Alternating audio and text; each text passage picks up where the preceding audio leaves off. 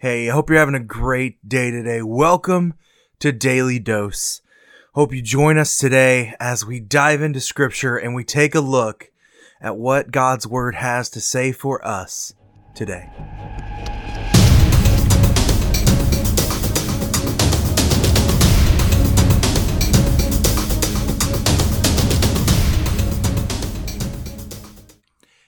Good morning. Welcome to Daily Dose. It is May 27th, and I hope that you're having a great day today. Today, we're going to talk about a tough subject. We're going to talk about sin. We're going to talk about our transgressions. And we're going to talk about how these sins separate us from God and how they have separated us from God from the beginning.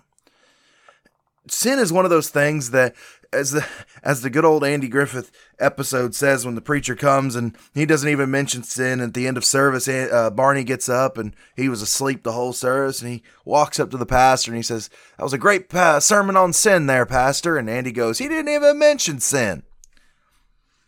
Too often our churches no longer mention sin because sin offends people. If you tell somebody that something that they like to do or something that they enjoy doing is a sin, uh, people don't like that, and it's um, it's a difficult situation to be in for the American church. But the simple fact of the matter is that we cannot compromise the gospel for people's feelings.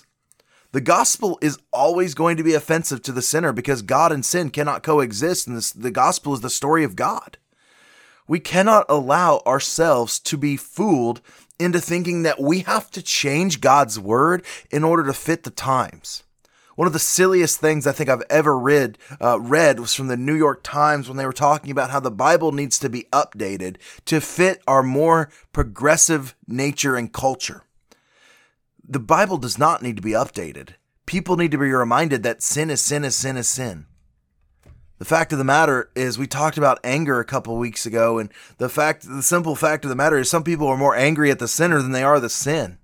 We should be angry at sin. We have righteous anger towards the sin that is that is infecting our nation.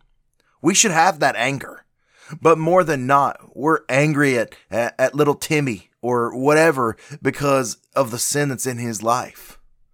The simple fact is, we have to stop expecting non Christians to act like Christians. The days where the simple morality values of Christians just simply transferred to non Christians are over.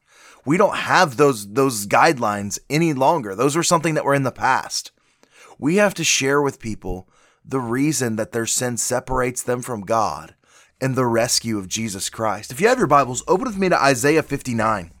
Isaiah 59 and read with me in verse 9. Therefore, justice is far from us, and righteousness does not overtake us. We hope for light, but behold darkness, and for brightness we walk in gloom. We grope for the wall like the blind. We grope for the like those who have no eyes. We stumble at noon as in as if in the twilight. Among those in full vigor, we are like dead men. We all growl like bears and we moan and moan like doves. We hope for justice, but there is none, for salvation, but it is far from us. For our transgressions are multiplied before you, and our sins testify against us. For our transgressions are with us, and we know our iniquities. Transgressing and denying the Lord and turning back from following our God, speaking and oppressing oppression and revolt, conceiving and uttering from the heart lying words, justice is turned back, and righteousness stands far away.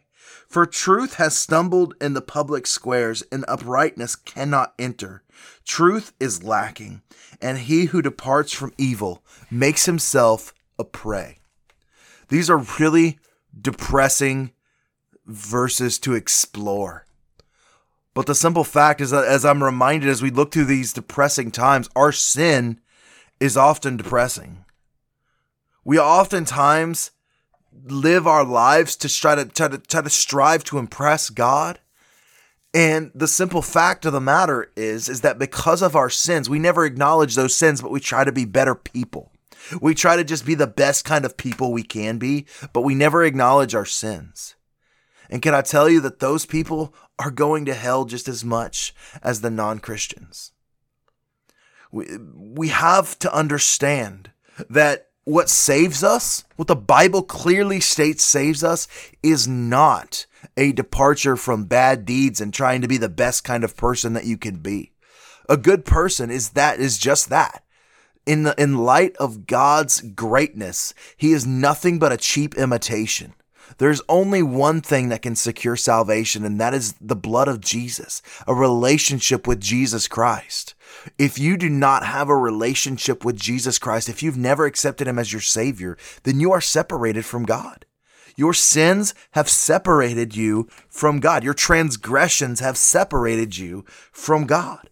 And the simple fact of the matter is, is that we are all charged to stand an account for our transgressions. We must hold, we, there was a trial that must be held, and there are charges that must be passed. The book of Romans tells us that the wages of sin is death. Death is what our each and every single one of our wages is. We've earned it for ourselves because of our transgressions in our lives.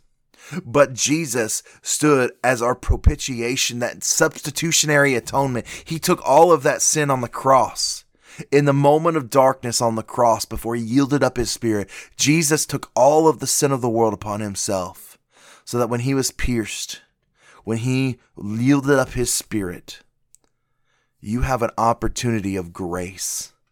So that when that judgment comes, when it comes time where you breathe your last breath and you stand before an almighty God who is righteous and just in order of judgment for all of your sins, all of the transgressions of the world, Jesus stands before you and says, I have already paid it.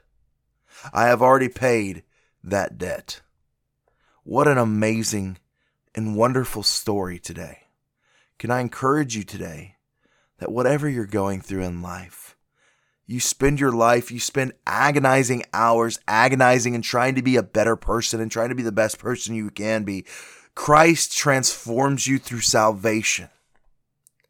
In Christ, there is transformation. In Christ, there is salvation.